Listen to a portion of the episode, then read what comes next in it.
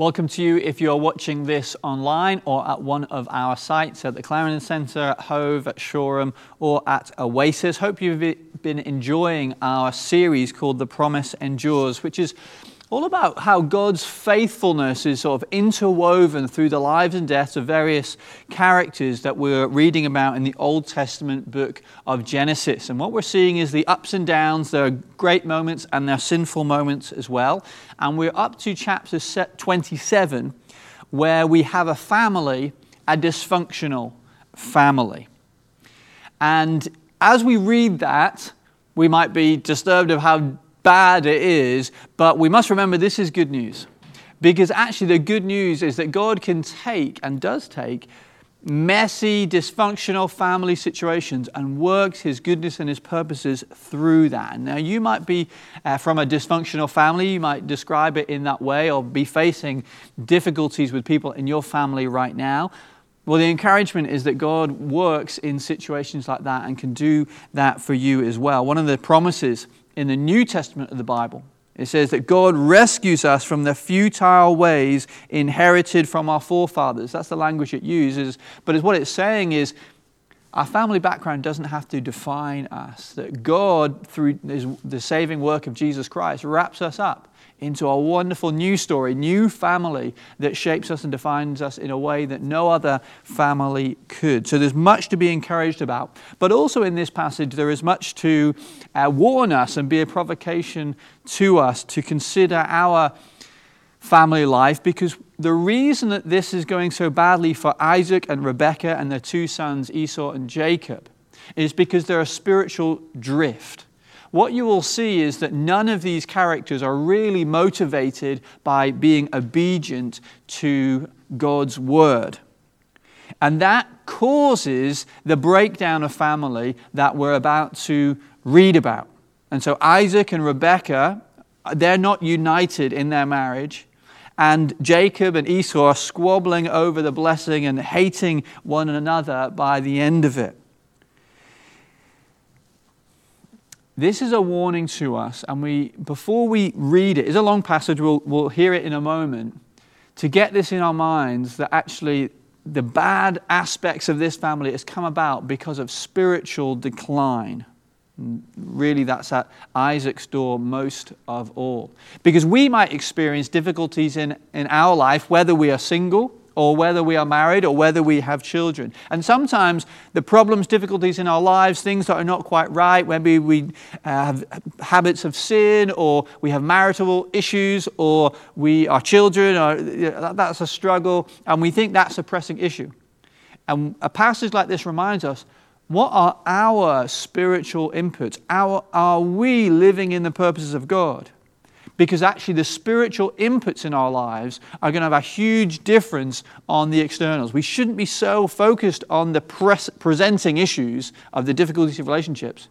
Actually, you know, for example, in, in our marriages, if we are actually praying together, if there are spiritual goodness going into our relationships, that is just going to change the whole dynamic with our children. Sometimes we get so focused on, on controlling their behavior or, or, or disciplining them, perhaps, we forget what we're called to is discipling them, um, raising them in the purposes of God, bringing spiritual truth and the grace of Jesus Christ into their lives. Are the spiritual inputs right in your life and in your family's life? By way of illustration, there seems to be increasing understanding that, say, for professional athletes, diet is so key, not just to be healthy, but actually to protect against uh, injury. If you have a poor diet, you're actually more likely to pick up muscle injuries and that sort of thing.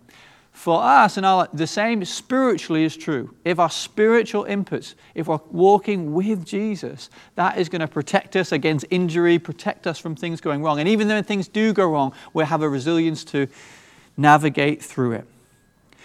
I want you to have that in mind as we hear the passage and all the difficulties of what's going on here, but to have that spiritual focus uh, in mind. Let's listen to the passage now from Genesis chapter 27. When Isaac was old and his eyes were so dim that he could not see, he called Esau, his older son, and said to him, My son. And he answered, Here I am. And he said, Behold, I am old, I do not know the day of my death. Now then, take your weapons, your quiver, and your bow, and go out to the field and hunt game for me, and prepare for me delicious food, such as I love, and bring it to me so that I may eat, that my soul may bless you before I die. Now Rebekah was listening when Isaac spoke to his son Esau, so when Esau went to the field to hunt for game and bring it, Rebekah said to her son Jacob, I heard your father speak to your brother Esau. Bring me game and prepare for me delicious food, that I may eat it and bless you before the Lord before I die. Now therefore, my son, obey my voice as I command you. Go to the flock and bring me two good young goats, so that I may prepare from them delicious food for your father, such as he loves.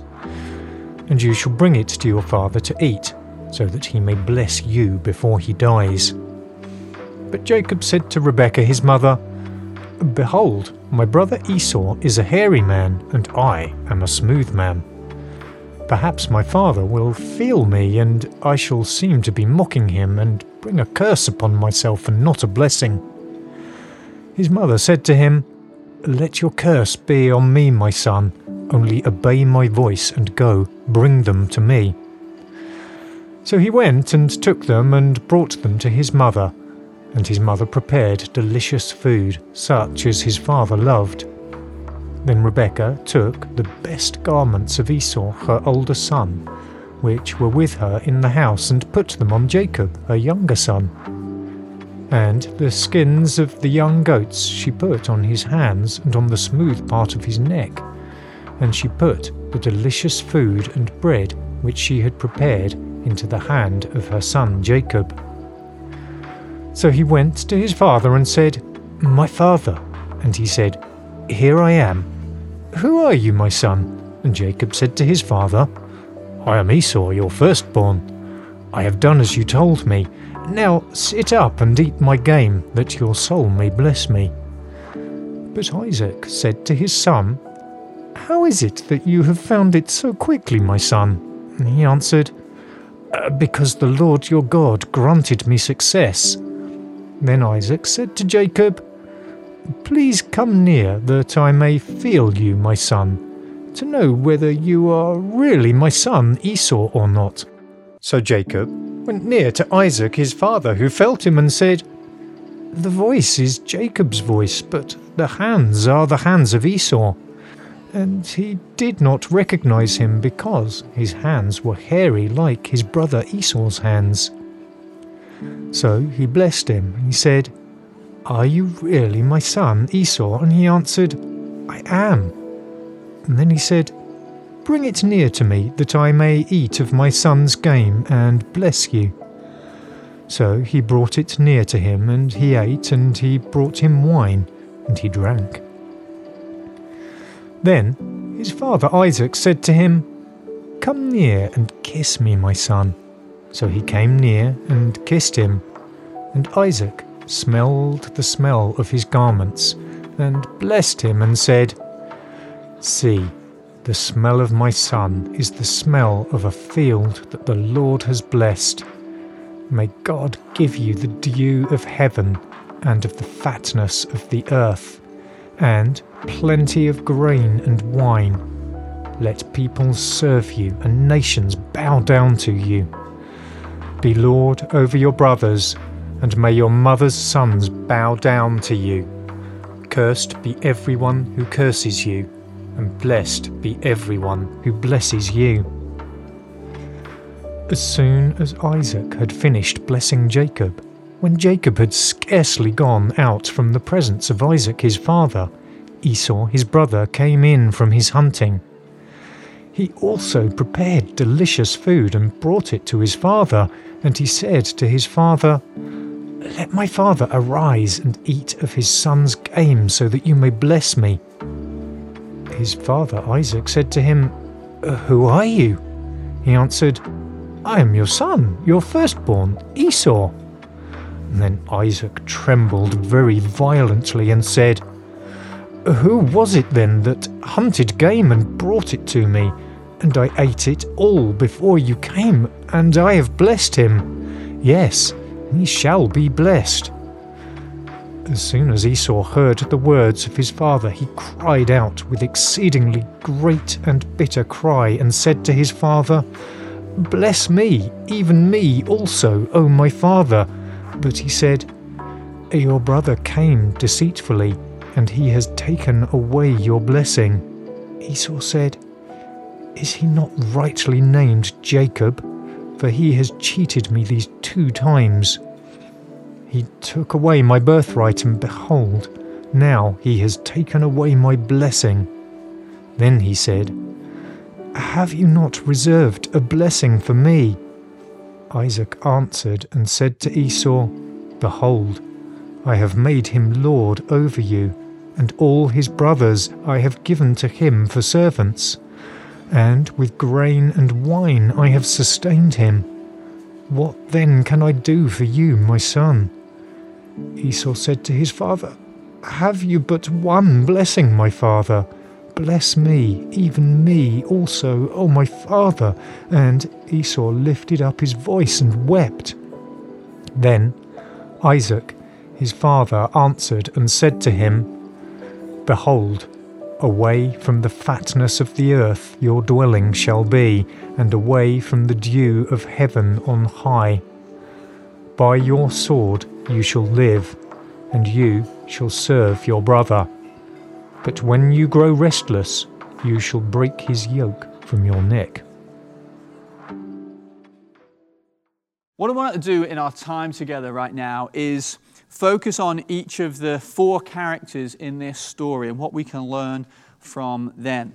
As I've said from the beginning, Isaac is responsible for some spiritual decline that affects all of the family here. The story is, in this chapter is all about his blessing. But you might think, well, Matt, you've said that, but how do we know that the spiritual drift here? Well, consider what motivates him. Now, if you were with us a few weeks ago, you would have, we would have read together Genesis 25, where it said, Isaac loved Esau, which is not great at all to have a favorite. Please do not have favorites with your children. But interestingly, as well, what it says is, why, why did he love Esau? Was it to do with Esau, his eldest son? No, because he ate of his game. So, what we see in Isaac's life is some spirituality, but also mixed in with his own personal selfish desires. And that's picked up in verse 4 from what we've just read there as well. He says, Prepare for me delicious food such as I love and bring it to me so that I may eat, that my soul may, be, may bless you before I die. And that kind of language is actually picked up in the New Testament as well. In Philippians 3, verse 19, it talks about how if we reject Jesus, it says, their end is destruction, their God is their belly, and they glory in their shame with mind set on earthly things. And that can seem like a strange idea. Maybe you're not someone who is, your faith is in Jesus right now, and you're thinking, well, that's a bit pejorative, that's a bit uh, dismissive. Their God is their, their belly.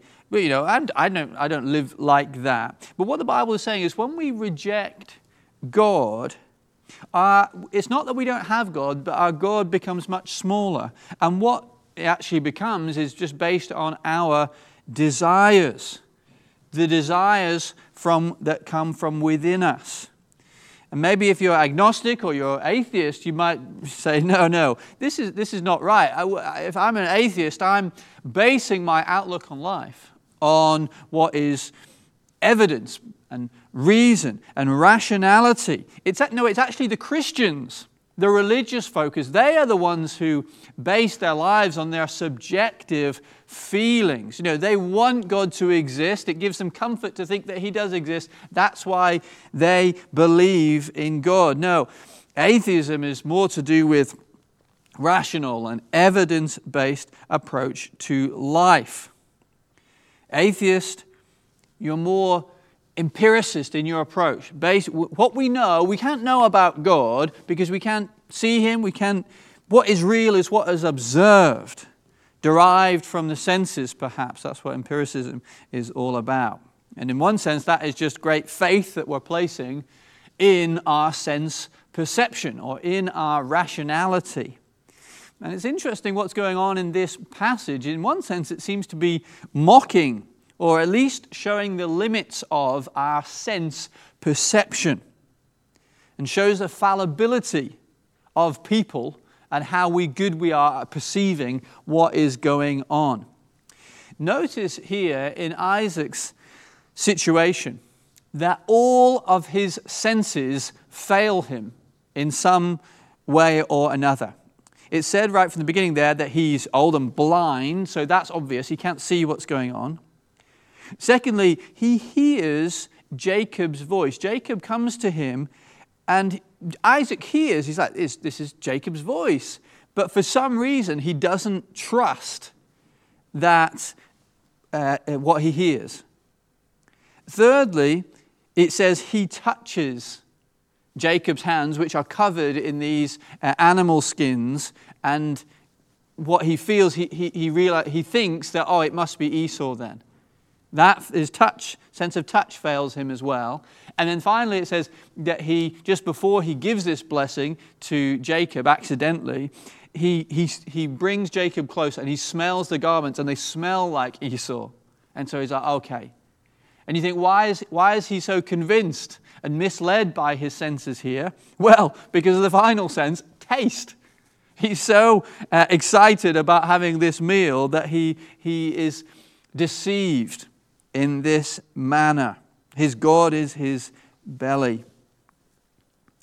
There's an example of this kind of dynamic, I think, that we have seen recently in our uh, culture and context. Hopefully, it's not too controversial uh, to say. Through the pandemic, our government made repeated claims that the way they were going to navigate through this is to say, well, we follow the science. And that was the repeated mantra. That was the claim. And then what has transpired in recent weeks and months is that the reality of what was going on in Downing Street and uh, behind closed doors, what that, that there were parties going on. So actually, their behavior betrayed what was really their motivation. They weren't really following the signs, not in their individual personal behavior.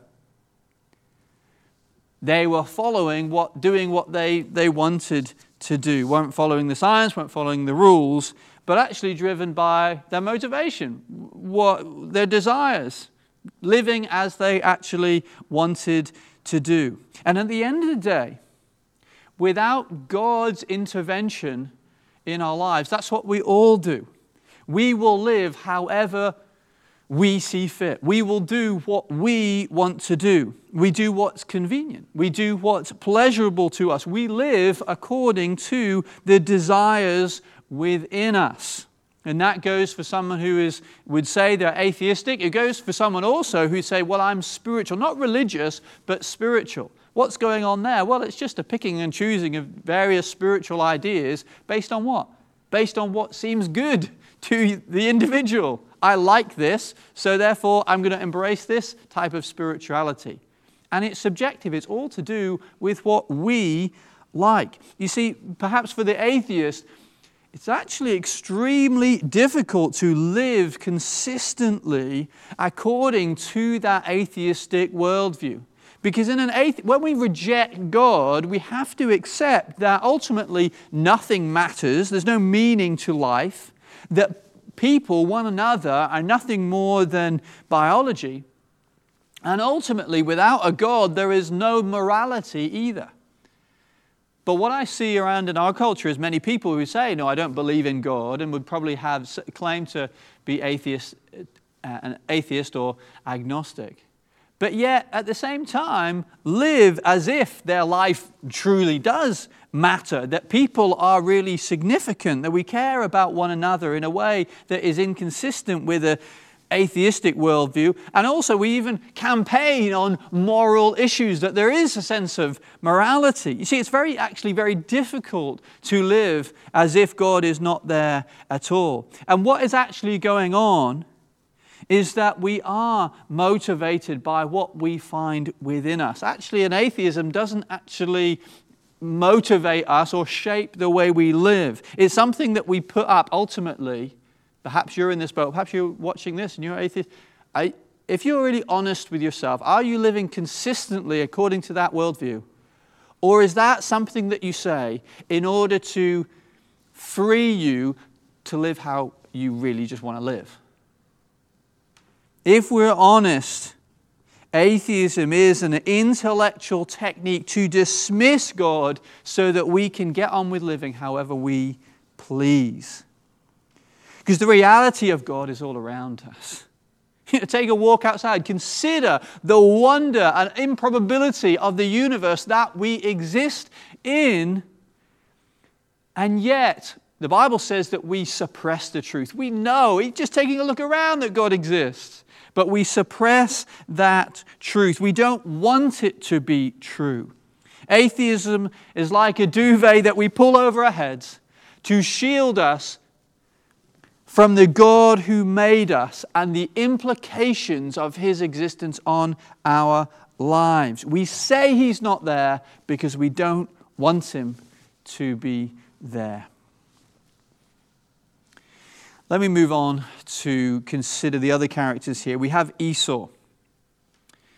Now, we've seen how Isaac follows his appetite more than God's promise. But what about Esau? He seems to be uh, jilted here. I don't know how much sympathy you have for Esau. Perhaps if you're from a, a, a British kind of uh, outlook on life, you play by the rules, we might consider this story and think, actually, Esau is being treated very unfairly. He should have got the blessing, and he gets tricked out of it. Well, perhaps you might have sympathy for Esau, but just be careful on, on that one. First of all, it, this rule that Esau should get the blessing. Well, where does that come from?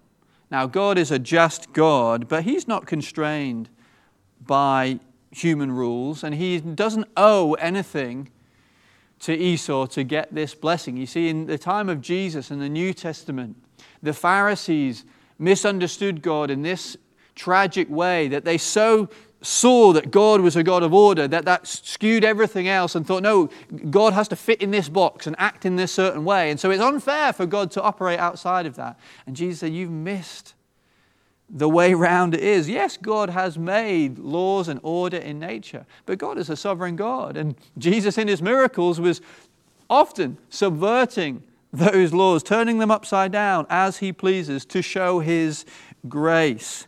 The reality is, Esau was not owed anything by his father or by God. And we've already read in chapter 25 how Esau despised his birthright.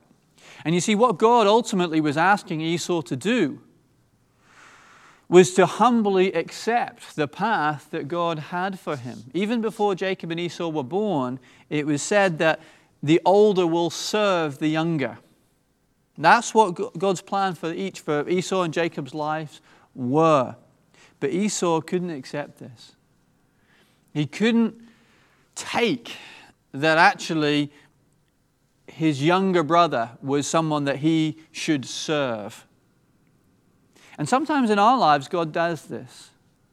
He puts us in a situation where we have to serve someone else and we think, this is not right, this is not fair. We need to understand that God is in control of all things. And sometimes He does this in order to humble us. And in a culture of comparison that we live in, it's so important that we, that we get this. It, it seems that Jesus had to teach his disciples this many, many times, because it's when you read the New Testament in the book of Peter and James, who are both around Jesus during his lifetime, they both use this expression. There's this verse about humble yourself and let God raise you up. It's kind of like an acknowledgement that Jesus' disciples often didn't get this. They were jostling for position. And we see that at the end of uh, John's gospel as well. There's one point that Peter says to Jesus, well, What about him? And what Jesus says to him, Don't worry about him. What is it to you? What happens to him? You follow me. And it's a reminder to us as well. In our walk with Jesus, in our life, sometimes we look at other Christians or other people around us and think, what, what's God doing with them? What's God doing with them? Oh, if only I was a bit more like. No, no, Jesus, what is it to you what I do with them? I have a plan for you, I have purposes for you. Your faithfulness is following what I have put before you. And Isaac, sorry, Esau missed out on this because he couldn't accept this, and he gets himself into all sorts of bitterness and trouble because of this. Thirdly, let's consider Jacob. We might ask the question well, Jacob gets the blessing. Is he more deserving of it? No, not at all. Make no mistake. Even in this passage, Jacob is presented to us as an outright liar. In verse 20 of the passage, when uh, Isaac asks him, how, how have you put this meal together so quickly? He says, Because the Lord your God granted me success. Not only is that a lie, it's also blasphemy. He's saying, Oh, God did this. He's actually saying, My deception is something that God did, it's blasphemous. No, no, Jacob is not more deserving of the blessing at all. And as I mentioned before, often the Bible just presents the characters, warts and all, real people, and all fallen. And the truth is, when the microscope is on any of our lives, the flaws are shown for what they are. And the Bible doesn't apologize for doing this on people's lives. There's only one person in the Bible that you can look at, and the more you look at, the more scrutiny they are under, the more perfection you see. For everyone else, including us, the more you're under the microscope, the more flaws are apparent. If anyone was to look at our lives in detail, you would see how broken and sinful each one of us are. There's a vivid example of that with uh, many, several, it seems, famous or infamous court cases happening right now that are catching headlines both uh, in the US and in the UK. We've got Depp versus Heard. We've got uh, Rooney versus Vardy in the Wagatha Christie uh, court case. And it's ironic, isn't it, that people go to court in one sense to defend their reputation. And what happens when they get put under scrutiny is the opposite. Their reputation, all everyone involved, their reputation gets tarnished and tarnished. And before we point the finger and look askance at what's happening, we must remember that if any of us was in the court and our lives, our words, our motivations, things that we've done in the past was under scrutiny, our reputation would dive as well. And that's what the Bible says. All have fallen short. Jacob's like that. And so is Rebecca. Rebecca. It seems that Jacob and Rebecca are more spiritually switched on. Okay, so they, they, they're alive to the importance of the blessing. But the way they go about getting hold of that is deceptive and sinful. And in fact, Rebecca's behavior demonstrates really almost like the definition of what sin is. Sin is the opposite of faith. It's when we rely on ourselves rather than God to get something that we want. When we reflect on our own sinful behavior and ask the question why, why, do we cheat? Why do we lie? Why do we betray? Why are we unfaithful? Why are we selfish? Why are we cruel? It's ultimately because we want something. We want to get something whether that's pleasure, whether that's respect, whether that's power, whether that's influence, to get hold of it or to protect it, to keep hold of it, it causes us to do certain things. And that's like the definition of what sin is. We wouldn't sin, we wouldn't do things wrong unless there was we thought we'd get something out of it. But the Bible tells that story from start to finish, back in the garden, right at the beginning of the Bible. Adam and Eve. And what were they told? Oh, you can have this. You don't have to trust God and what He says. You can just take it. You can just take this fruit, demonstrating that we take without relying on God. And we have it the same, the same devil in the New Testament with Jesus. What does he say to Jesus? You can have the whole world bow down to you. You don't have to rely on the Father. I'll give you it. You can have it. You just take it. It's a temptation of a shortcut to get something that is good, but the temptation has suggested, the lie suggested to we can get hold of it without trusting God. And that's what sin is the promise of a shortcut that's full of lies. And we'll go on in, in, the next few weeks to look at how, even though Jacob gets blessed and God continues his story through Jacob's family line, the deceptiveness that happens here has great consequences, horrible consequences for the rest of their lives, for Rebecca, for Jacob, for Esau as well. Sinfulness just explodes. And even though God works through that, the consequences are still felt. The shortcut is a temptation, but never pays off. So here we are. We have a story with, with, with no redeeming characters really. It's a very dark story. What hope is there? And perhaps I've, as I've been describing these various characters, you resonate or identify with different ones. Perhaps the spiritual drifting of Isaac, perhaps the self righteousness of Esau. Perhaps, like Jacob, you realize that you're undeserving of any blessing. Or maybe, like Rebecca, you have even recently taken those shortcuts, those sinful shortcuts, rather than trusting God. And perhaps you're trapped in habits of sin. Well, the only hope when we consider lives like this and sin like this, the only hope is that God, as I said at the beginning, brings his wonderful purposes through even situations like this. God takes sinful situation, takes adversity, and brings his goodness and blessing through it. And, and that's the gospel. That's what the cross of Jesus Christ is about. Jesus stepping into darkness, stepping into sin, stepping into mess. And amazingly, even this dysfunctional family actually still points us to the perfect family, the perfect father and son relationship that we see in God. You see, Esau, he thought he, he thought he deserved the blessing, and God rejected him because he wouldn't humble himself. Jacob got the blessing even though he didn't deserve it. And so, what about for us? Whether you've been a Christian for ages or you're just kind of coming in, trying to dis- discover some of it, how do we get God's blessing? How do we get God's favor? How do we have God the Father speak goodness over our lives? How do we get this relationship with God? Well, it's not through our good efforts. It's not because of who we are and what we've done, as Esau thought, because actually only Jesus is the true Esau, the true worthy older son. Instead, we come as Jacob, undeserving, but hidden in the older brother. You See, the Bible says we can't come to God on our own basis, on our own terms. We've got to give up on that.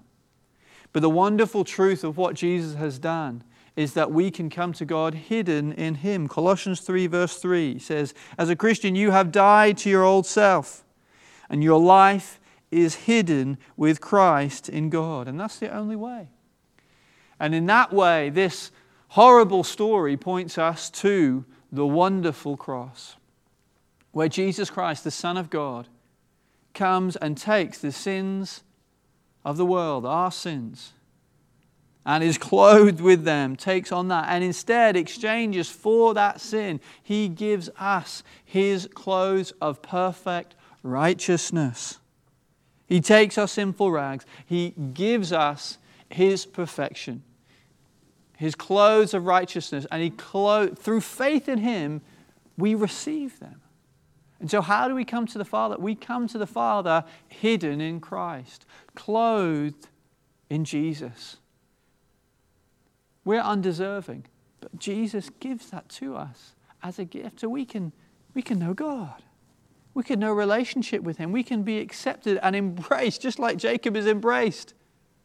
We too are embraced by our Father, not because of what we've done, but because of what Jesus has done. And the aroma of Christ has covered us and rises up to the Father, so He embraces us. And that's, that's how we live because of that exchange that is taken place. It's only through Christ we can know God. Only clothed in Christ we are accepted by the Father. So let's come to Him today. Let me pray. Father, I pray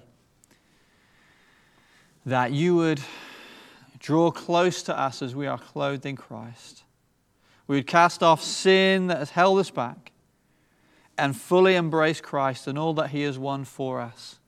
We thank you, Jesus, that you have given your life that we might be clothed in your perfect righteousness. We come to you now and we worship you. In your name we pray. Amen.